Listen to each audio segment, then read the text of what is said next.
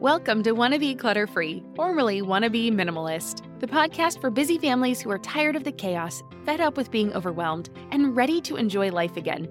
Each week, we talk about how to let go of the clutter so that you can focus on the things that actually matter. And it's not just physical clutter, we talk about the mental and emotional stuff too, because if it's holding you back, it's time to ditch it. I share what I've done in my own life to declutter, organize, and calm the chaos, but you won't just hear it from me. There are amazing guests too. It's practical, doable, and simple for those of us that want to be clutter free. You're listening to the Wannabe Minimalist Show, episode number four. On today's show, we're talking about how to declutter your kids' stuff without a fight, meltdown, or pushback. Well, hello there. Welcome back to another episode of the Wannabe Minimalist Show. I'm your host, Deanna Yates. Today, we are going to talk about a subject I get asked about all the time. How do I get my kids to declutter their stuff? It's not impossible. Now, I know kids come with a lot of stuff. When they're babies, it's diapers, multiple changes of clothes each day, bottles, toys, high chairs, the crib, the stroller, a car seat, a travel crib the list could go on. And while babies do need a few specialized items, I believe that we are the ones that perpetuate this idea that they actually need all of this stuff. I mean, people have been having babies since the beginning of time, and I'm pretty sure they didn't have the Blue Smart Mia Smart Baby feeding system back then. Heck, they didn't even have that six years ago when my daughter was a baby. It makes you wonder how we survived as a species.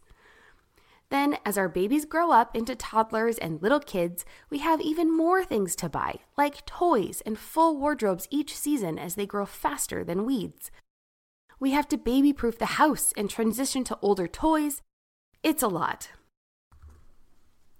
And from my experience, it just gets worse when your kids enter grade school and can compare what they own to what their friends have. It is a challenge. I get it, and I am struggling with this right now. My best advice is to be a role model for your kids and display the kind of behavior you want to see in them. I know, it's not earth shattering advice, but it is important.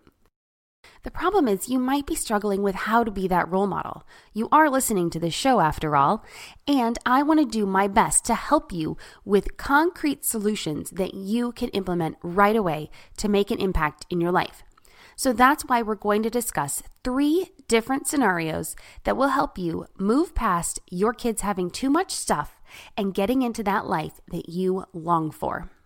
And if you want a cheat sheet for this episode with a checklist of the action items we're discussing today, you can find it at littlegreenbow.com forward slash subscribe. This will give you access to the vault where you will find this printable along with lots of other amazing freebies and goodies.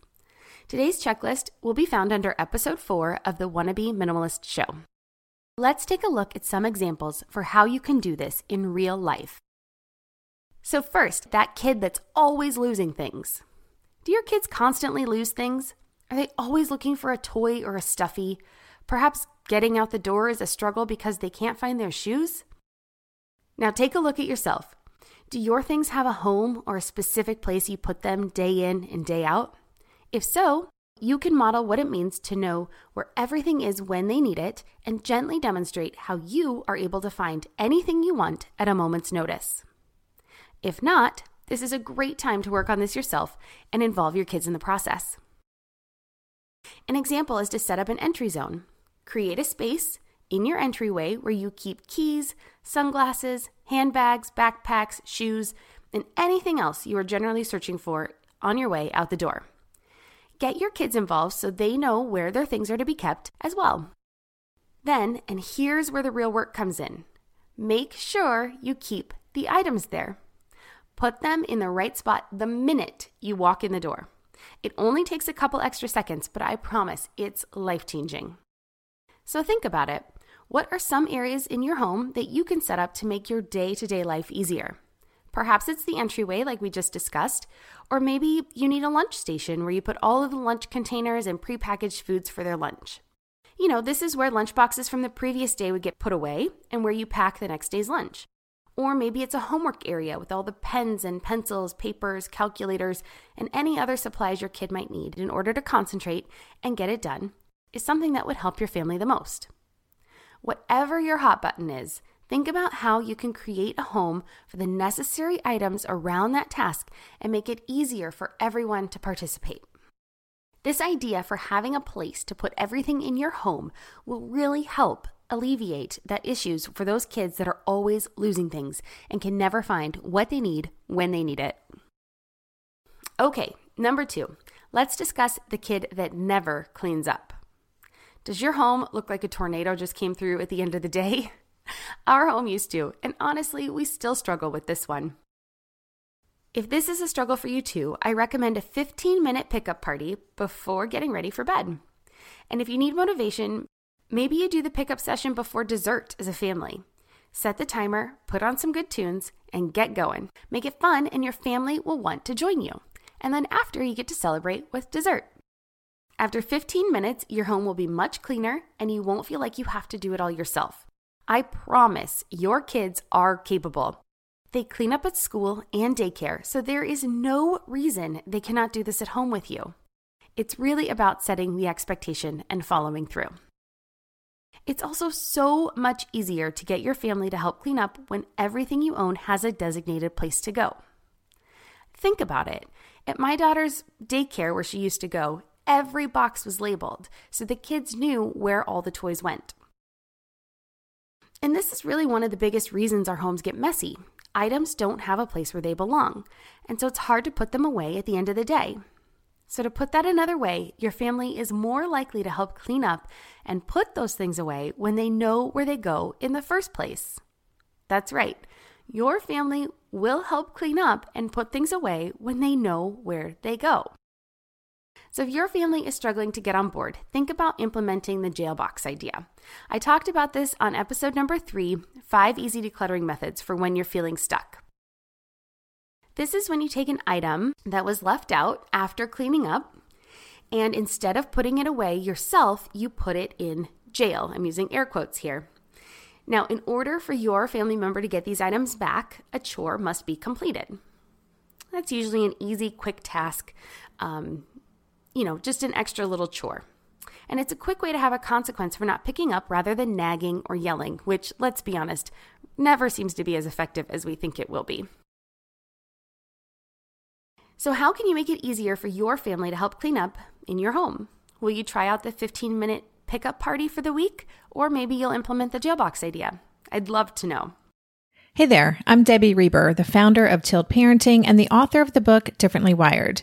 The mission of Tilt is to change the way neurodivergence, whether that's having a learning disability, having ADHD, being gifted, autistic, or some combination of all of the above, is perceived and experienced so differently wired kids and the parents like us raising them can truly thrive. On the Tilt Parenting podcast, I get to talk with authors, therapists, educators, and parenting experts who are committed to this mission. I ask the questions my listeners are most curious about when it comes to supporting our kids. And in turn, my guests share strategies for challenges, out of the box ideas for navigating school, best practices for therapies, tips for advocating, and so many thoughtful insights on what it really takes to help our kids grow up feeling seen and respected so they can create awesome lives for themselves. I know that raising a differently wired kid can feel overwhelming and isolating, but I promise you, you are not alone, and it can feel so much better. If you're on this parenting journey, come listen to Tilt Parenting. Together, we can shift this paradigm and show up for our exceptional kids with hope, possibility, and joy.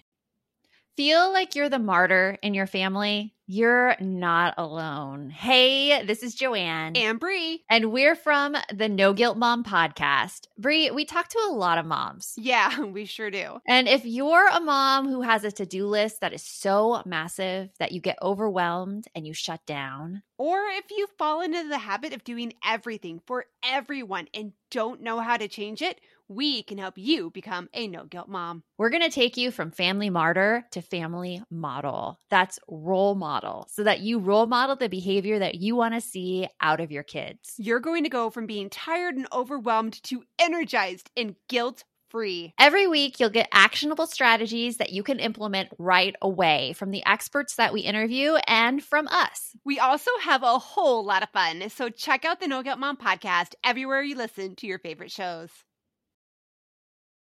And finally, let's bring up the elephant in the room and talk about the kid with too many toys.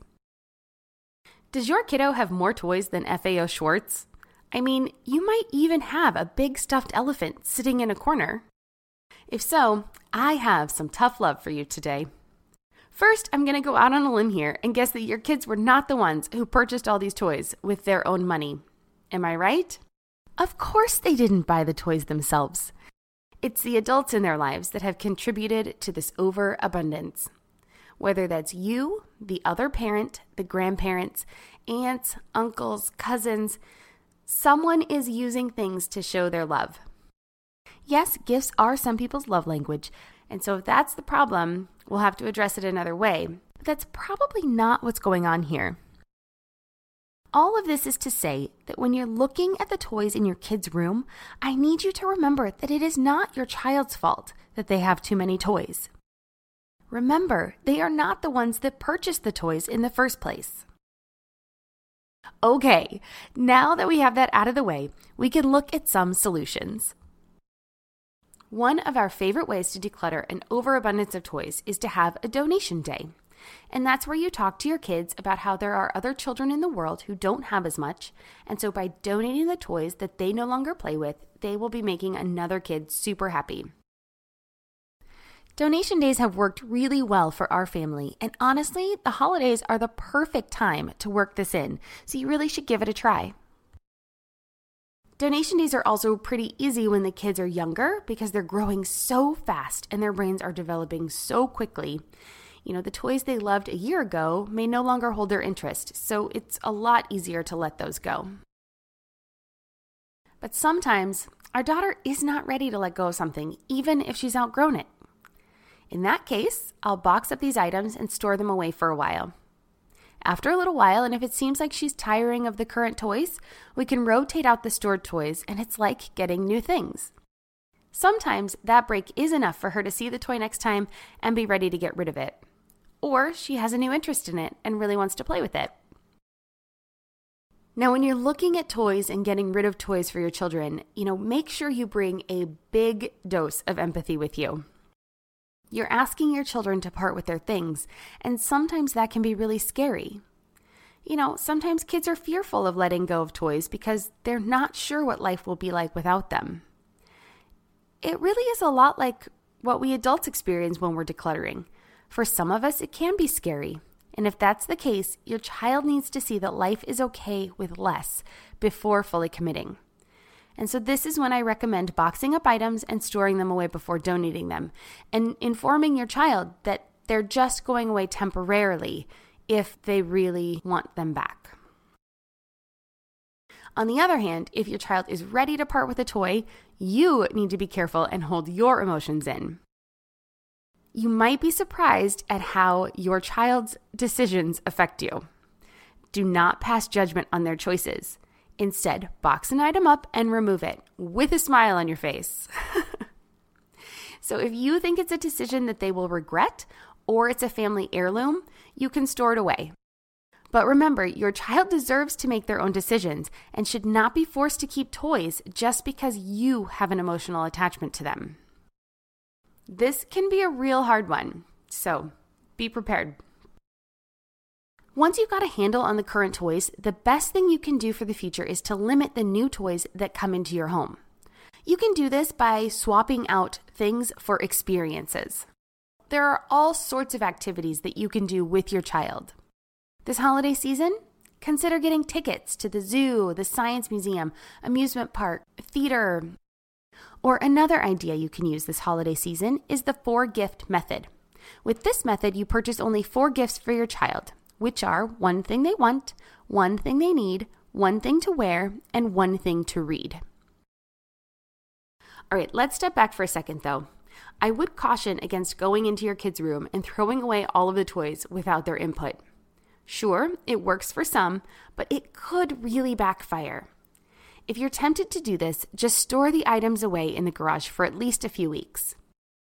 If your kids end up wanting something that you took away, it will be easy to retrieve it without having to buy it again. After a couple of months, you'd probably be okay donating the toys without guilt. So, if your child struggles with having too many toys, which of these strategies are you going to implement? Are you going to try a donation day? Is it so bad that you're just going to declutter it all and see what happens? Storing it away until you determine that there's no meltdown, of course. Either way, I can't wait to hear what you try. And that wraps up our tips on how to declutter your kids' stuff. So, to recap one, if your kids are always losing things, start a habit of giving items a home. I recommend starting with an entry station so that things get put away as you walk in the door and are ready to go during those most stressful moments of trying to get out the door on time. Number two, if your kids never clean up, implement a 15 minute pickup party every night before getting ready for bed. If you need more motivation, have everyone pick up between dinner and dessert.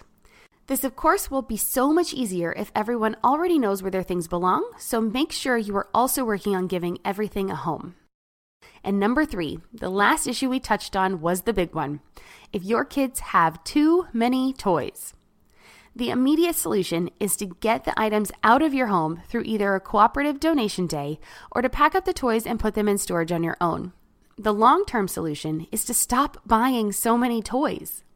Give experiences as gifts instead of things, or implement the four gift idea for this holiday season. Next week on the podcast, we'll be discussing a very timely topic clutter free holiday gifts. You won't want to miss it. See you then. No one told us the truth about parenthood. Why? This is the podcast everyone needed before they had kids because now that those little ones are here, whew, there is a lot to unpack. I'm Rachel Shepardota, and I am your host for the podcast No One Told Us, where we tell the truth about parenting and let you in on all the stuff you really should have known about before having kids. I am the founder of Hey Sleepy Baby, but this podcast is so much more than sleep. We'll be diving into all the topics that you really care about and need to know while you do your best job raising those adorable tidy humans. Our goal is to just make you feel less alone and less overwhelmed. There are so many things that no one tells us before becoming a parent, and I think that we should really pull back the curtain on becoming a first time or second time mom or dad to share the good, the bad, and the ugly We'll have a little education, a little fun, and a whole lot of heart that goes into each and every episode. So join me and our amazing guests each week to hear us talk about what no one told us.